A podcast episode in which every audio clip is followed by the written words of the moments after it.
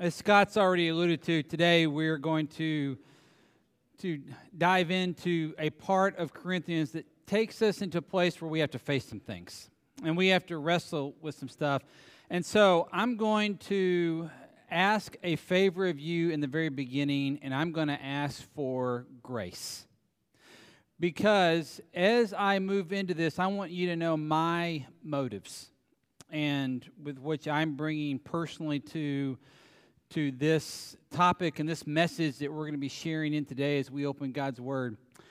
And I'm very aware as I walk into certain topics and issues, especially ones that are incredibly relevant and being discussed in all kinds of ways in our culture right now, that it's easy to do harm as much as you do good. I'm very much aware that the surgeon's scalpel the same one that's used to heal can also inflict great damage. And at times in the past, I've said in presentations, I've said in sermons where guys that do what I do do harm. And I want you to know that's not my motive today, that's not my goal. But I'm going to try to walk into an area that's going to be dicey for some of us. And in fact, if you'll hang with the sermon long enough, it's going to be dicey for all of us. So, how about that? Everybody's going to be included in, in this. Several, um, at the middle of 2021, I asked for questions. I said, we called it Can We Talk? Let's Talk. And we asked for questions on, on what do you think we need to be talking about as a church? And I received numerous responses back. And they kind of fell into three broad categories. The first category is what's the vision and the direction for our church? Where are we going now that we're, we're past the shutdown and things are moving in, in a different direction? Where, where is this church headed? And that's one of the reasons that we rolled out the vision. The Vision 5 that we've that series that we did at the beginning of this year. And I encourage you, if you haven't participated in those messages yet, I want you to go watch those. They're available both on YouTube and they're also available on our podcast. Locate those and take those in. That'll be very helpful as we move move forward. Also, there was a a group of questions that had to do with what I would call doctrinal questions. What do we believe about this? What do we believe about this? And some of our practices. And we're going to get to some some of those, but that's just kind of a wide category that can put those in but perhaps either equal to or maybe slightly more than where are we headed as a church the question of sexuality. The, the question of of what's a christian understanding of sexuality supposed to look like? Uh, just came through in all kinds of different ways. And so we're going to address that. Now we're not going to get it all completed in one sermon in fact, you're going to see in just a moment, we're going to tackle three, three verses today, and that's it. Um, but this will set us up. So we're going to continue discussion because Paul spends some time in this letter, in the letter of First Corinthians, addressing this subject. And I really wish he would have taken it a different way first. But then after I began to prepare and study, I see what he was doing, and that's what I'm going to try to present to you because Paul's going to lay out a foundation and then he's going to get into some practical things. And so we're going to work today on laying out that foundation. But I'm asking you a couple things. One, extend me grace because this is not easy.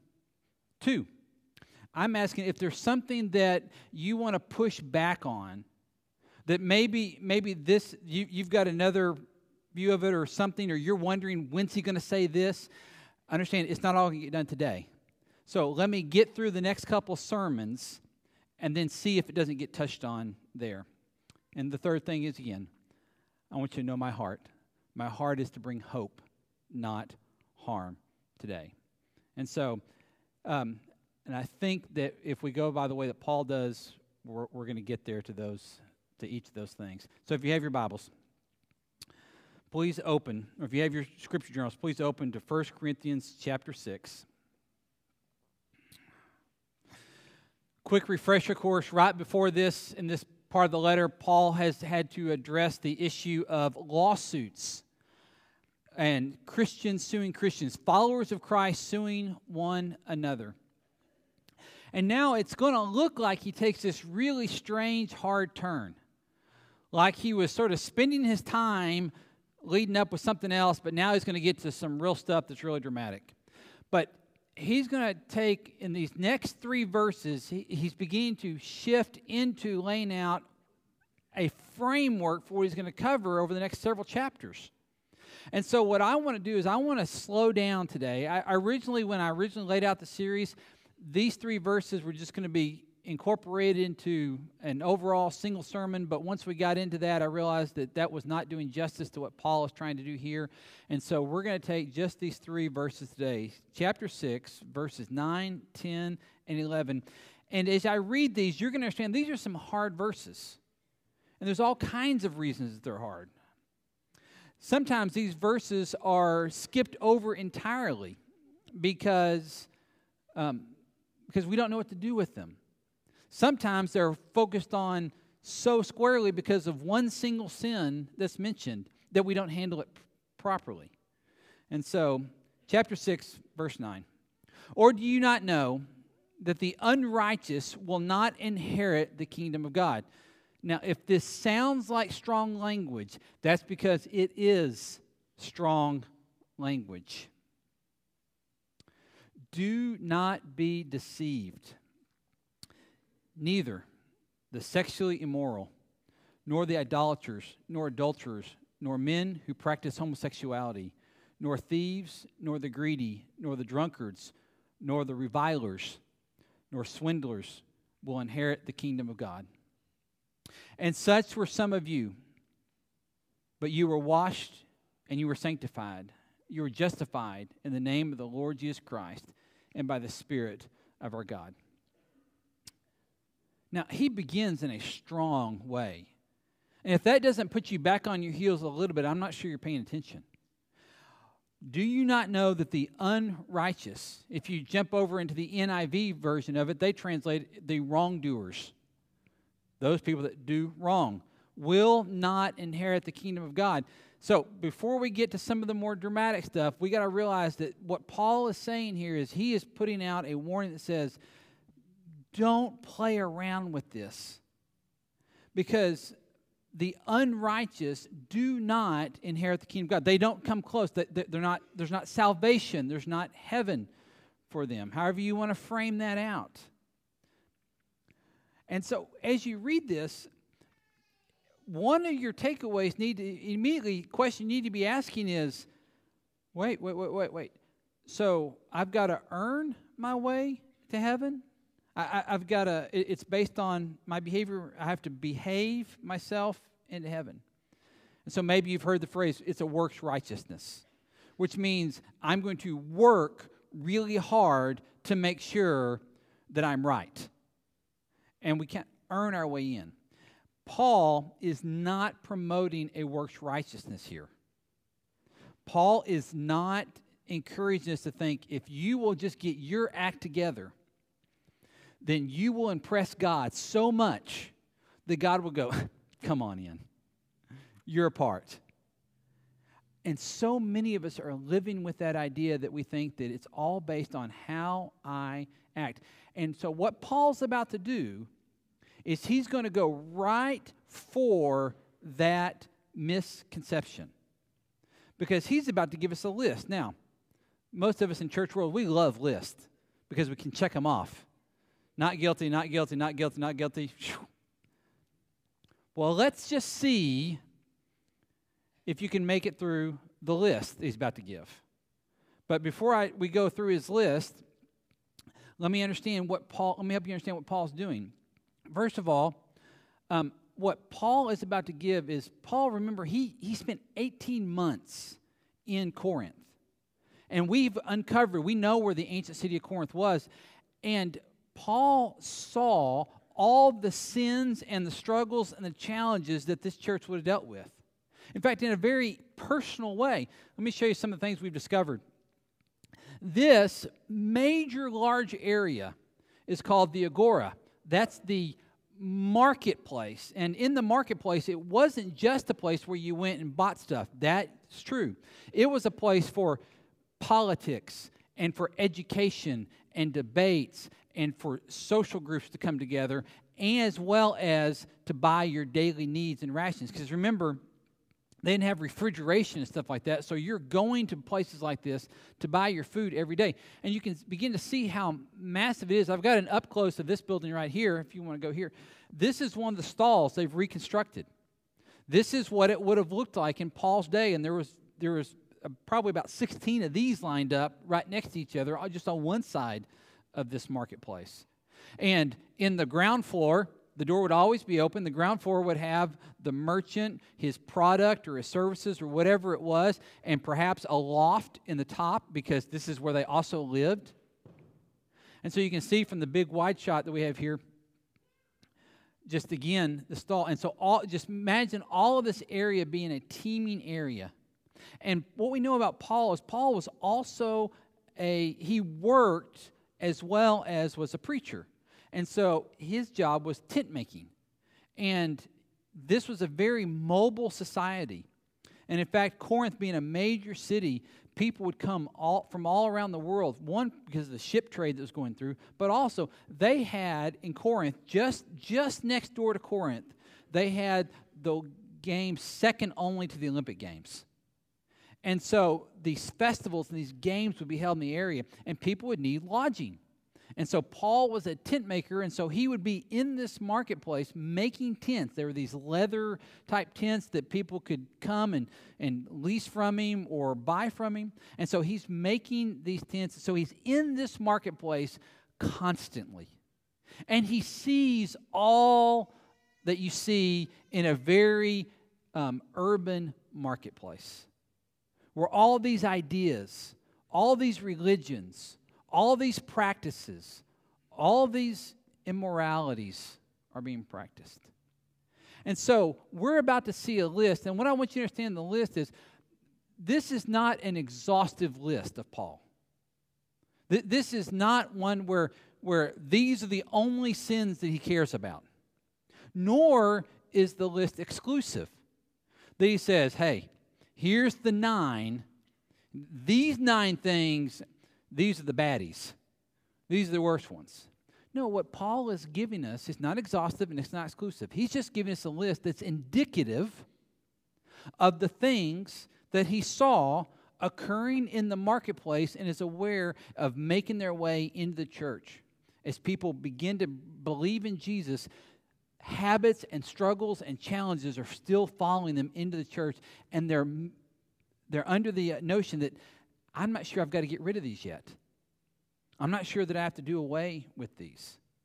So, the list we're going to go through, again, it's not exhaustive, it's not exclusive, but it is indicative. In fact, one of the questions that I have in the, in the talk for today is if you go into our second hour, is what would the list look like if Paul were to make it for our day and for our church right now? Still just as valid of a list. Here's what he says. So he goes through the list. I'm going to take these one by one. So if you want to just follow along, uh, sexually immoral. Uh, this was a general term that's used for, for all sexual sins of all kinds. Porneia is the Greek word that's used here. That's where we get our word pornography. And so, what Paul is saying is there's all types of sexual sins going on, and he's given this term that just lumps them all all together. This involves um, he's going to run through several sexual sins here, but this just involves anything that's outside the context of of the marriage relationship. It's lust. It's all these things going together, and Paul sees this. And remember, this is a society where some of the dominant religions in this town, in this city, as a part of their worship, they employ temple prostitutes as a part of their expression of their worship and practicing that, that religion. And so he sees this going on in the marketplace and he's addressing it. His next term he comes up is idolaters. Now, most of us don't have a temptation to fall down and worship a piece of wood or stone. But idolatry has always been anything that you want to place above or prioritize above God. And when you think of it in that way, we all wrestle with this one, right? We all wrestle with this idea of it's what I'm going to pursue with my money and with my time and with my affections and with my passions. And anything that begins to compete against God for the throne of your heart and your life becomes idolatry. And he's seeing that in Corinth. Next one is this adulterers, any type of sex or sexual sin that comes outside of marriage. In this time, in the first century, the, what constituted marriage and, and what its definition of and what it meant was so radically different. Because remember, in many ways, it seemed like women were just the property. And so, for a man to have a wife, that was respectable. For him to have a mistress was no big scandal. That was the way of the world. That was the way of Greek society, which was heavily influenced in Corinth. So, anything that's sexual or sexual sin just outside of the marriage bond. Oh, I stepped on the wrong part of the table. Men who, where, where are we? Here's the one that makes the list that gets everybody nervous men who practice homosexuality. A little bit of teaching here. Paul uses two words here. Paul uses two words. And so if you read some versions of this list, there's 10 things listed. If you read some version in uh, ESV, NIV, you're going to see nine. Um, what, what the two words he uses, he uses one is that describes the feminine or the passive receiver in the homosexual act. And the other is the term used for all forms of homosexual act. When you come to the NIV, if you're comparing translations, NIV, where, where it says men who practice homosexuality, I think that's a good translation. I think the NIV is also a good translation that says men who have sex with other men. And what Paul is doing is, is he's looking out at the culture and he's saying, this is no longer acceptable. Part of the temple prostitute worship was male prostitution. And he's addressed it. Now, one thing that I really appreciate about how both the ESV and the, the NIV translate is it doesn't, it's not referring to an orientation. It's not referring to those that struggle with same sex attraction. That's not what's Paul's preaching against, but the practice of, the, the engagement in the act of. And that's really important. No, we're going to unpack that some more later, but I, I need to put that kind of thought in right now that this is what Paul's, Paul's getting at right now. Next on the list thieves. This idea of taking what is not yours. Now, this is the part where, where if you've made it this far through the list, you're like, so far, I'm good. We're starting to get in the part where you're just not good anymore, okay? I hate to break it to you.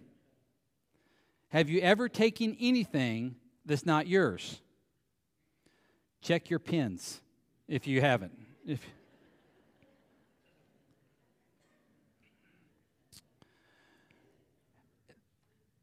Paul's saying and remember, he's looking at a marketplace where either just stealing the products or stealing through um, uh, through deception is all going on right in front of him, and the church is bringing that inside. And they're trying to figure out what's the guidelines. They're trying to figure out how do you live this life. Next one Paul says is this says the greedy. Now we're getting close to getting everybody, right? Always pursuing to possess more. More money, more success, more claim, more technology, more vehicles, more fill in the blank, whatever you collect. The idea is that there's a driving force in your life and it's never going to be satisfied with what God's given you. You always have to pursue this idea of more. And maybe just a little bit more, then I'll be happy. This one. drunkards. It's the idea of are you overdoing alcohol consumption? Are you getting high? Are you abusing your body with, with your intake to where you lose a sense of control? Have you ever done something when you've been drunk that you regretted the next day? Next one says this the revilers. Now, I'm going to be honest, I wasn't sure what a reviler was. But NIV is going to translate this as slanderers. This is verbal abuse. This is talking somebody else down, either, either in their presence or away from it. This is that one that, if you think you've made it through the list this far, this one's got you. Have you ever said anything that you've regretted? Ha- have you ever spoken to a loved one, a spouse, a child, a parent, and things have come out of your mouth in the moment because you are so worked up? And it would, if we put a film on you, put a video on you, and played it back for you, you would go, that's abuse. There's these moments where we seem like we lose control, and this is what Paul's talking about. You, there's a difference now, and that's not us. Then he ends with swindlers. Remember, it's a marketplace that he's looking at. People are coming from all, all over the world, they're going from all over the world. And so you've got a lot of disadvantaged folks. You've got the poor, they're disadvantaged through other means. They don't have political leverage, they don't have um, strength, and they're being taken advantage of. And so he's watching, even inside the church, people take advantage of one another. That's why he goes into all the stuff about the lawsuits and people trying to overcome and overtake one or the other. This is the list that we have, and here's the point again it's not an exhaustive list. But the point that Paul wants us to walk away from is this not focus on one or two of them, but realize here's the bad news you're on the list. None of us makes it all the way through and go, I've got it, I'm fine. And what Paul is saying is if you've done any of these things, God is out of reach for you. It, you you've invalidated it. You've taken it away. We do not get to sit in church or anywhere else and go, well, I've got two out of the nine, he's got six, I'm better, I'm closer. That feels good, right? It's like, let's compare our scores. Let's see where we rate. Let's see what our class rank is in spiritual class. No, Paul's saying, You're on the list. Therefore, you're invalidated. And Paul is telling them, he's, he's doing something powerful. He's giving them a label. He says, Let me tell you who you are. But then he uses this very powerful word in the very next sentence. He says this.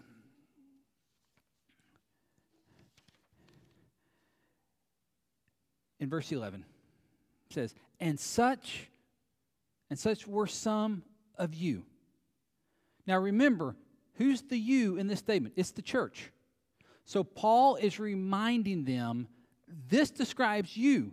Nobody's off the list, everybody's on the list. This describes who you were. But look what he says in the very next sentence. But. Now, if you know anything about that word, when you, anytime you use the word but, it totally negates what came before it. I could come up and pay you a compliment, say, You look very nice today, but your shoes don't quite match. Now, do you go home from here going, Scott said, I look nice today? Or do you obsess over your shoes matching or not? If you care at all what I think, which maybe you don't. You're like, nice illustration, but we don't care. So, that also proves my point. So he says, This is you, but Jesus steps in and does something. But you were washed, you were sanctified, you were justified in the name of the Lord Jesus Christ and by the Spirit of our God. Now, I want you to highlight and circle those because there's where the hope comes in this message. So, if you would, just like we walked through those, let me walk through these really quick with you. But you were washed. Washed means you were made clean. You, ever been prepping to go someplace? And maybe you've been out in the yard working and you're sweaty and you're filthy and you're grimy and you've got you know the dirt and the mud and whatever else all over you. And where you're going is a nice place and you realize that i can't get in looking like this.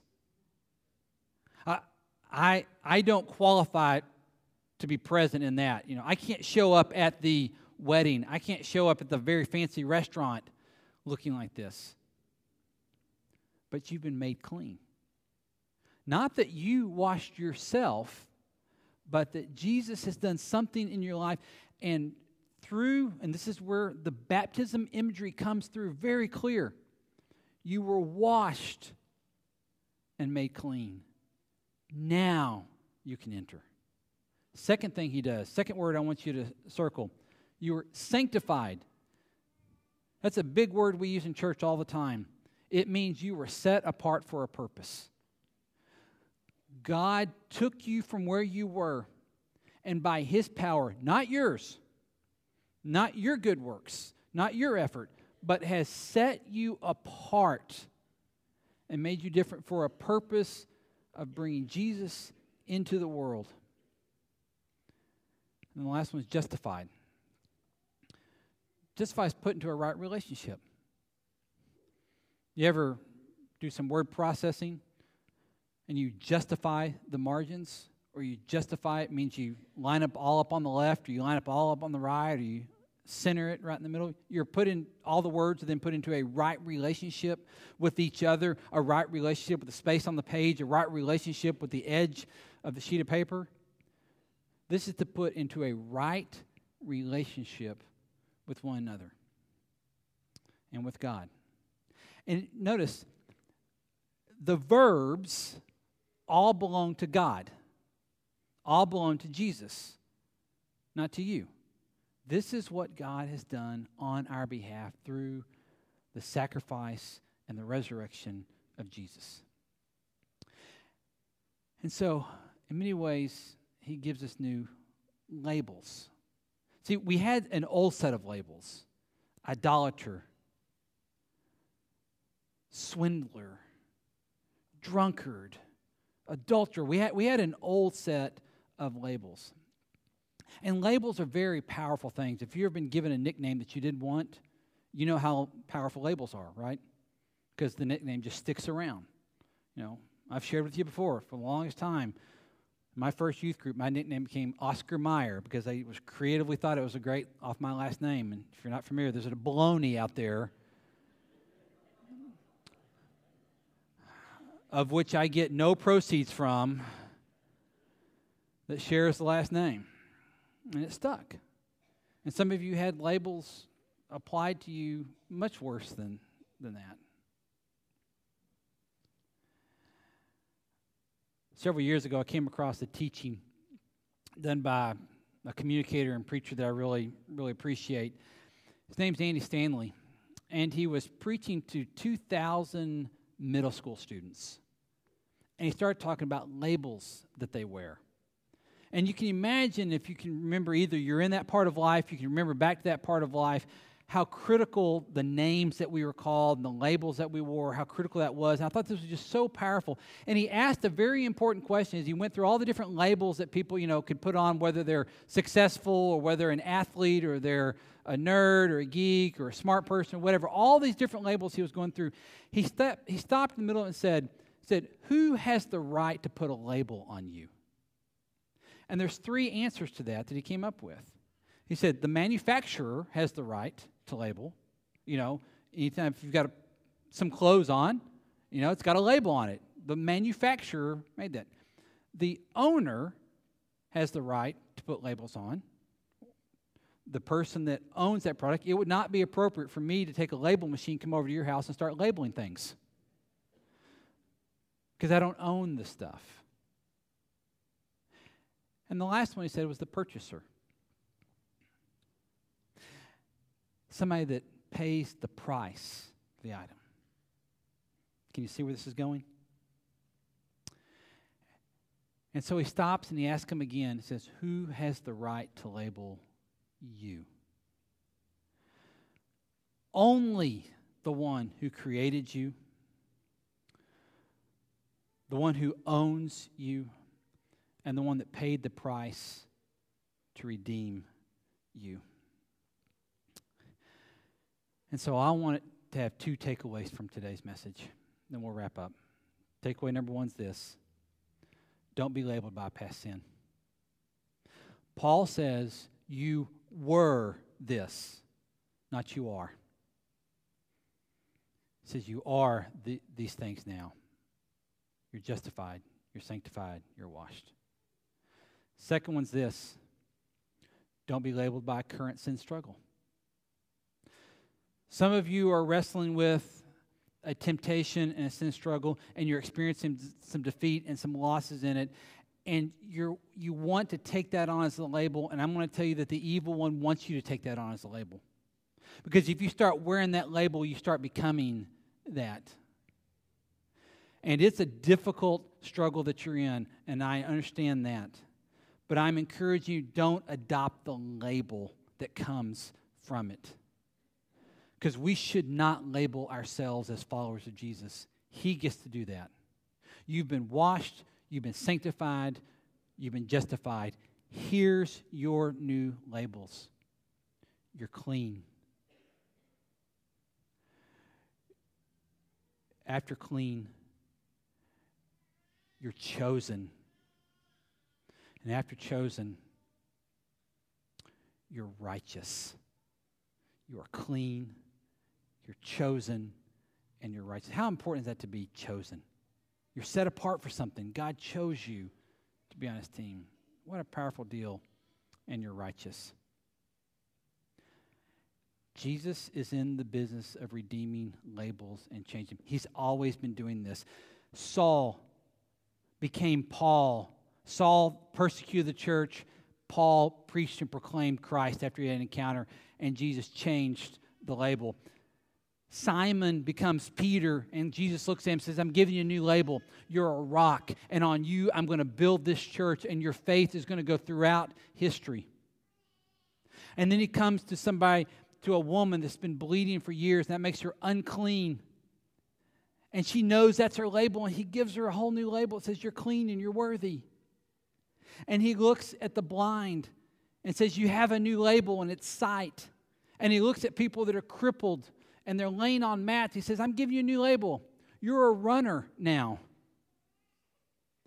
And then, probably perhaps one of the most dramatic ones of all, he approaches the grave of a man named Lazarus. And Lazarus has two labels dead and stinks.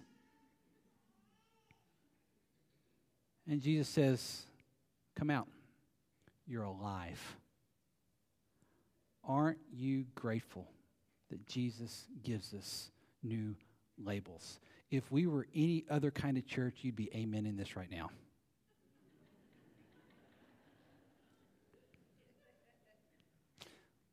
Let me pray for you.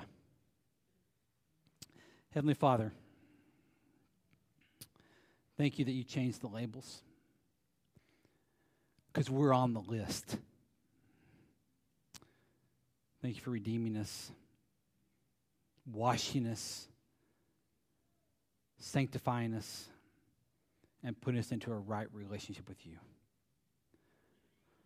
Father, I pray for all those that have a past sin in their life and they've let it define them and find their identity there, that we would say no more. And for anyone in a current struggle right now, Father, we acknowledge that the struggle is real, but so are you and your power to provide victory in that struggle. Let us wear the label that comes from your son, Jesus. It's in his name we pray. Amen.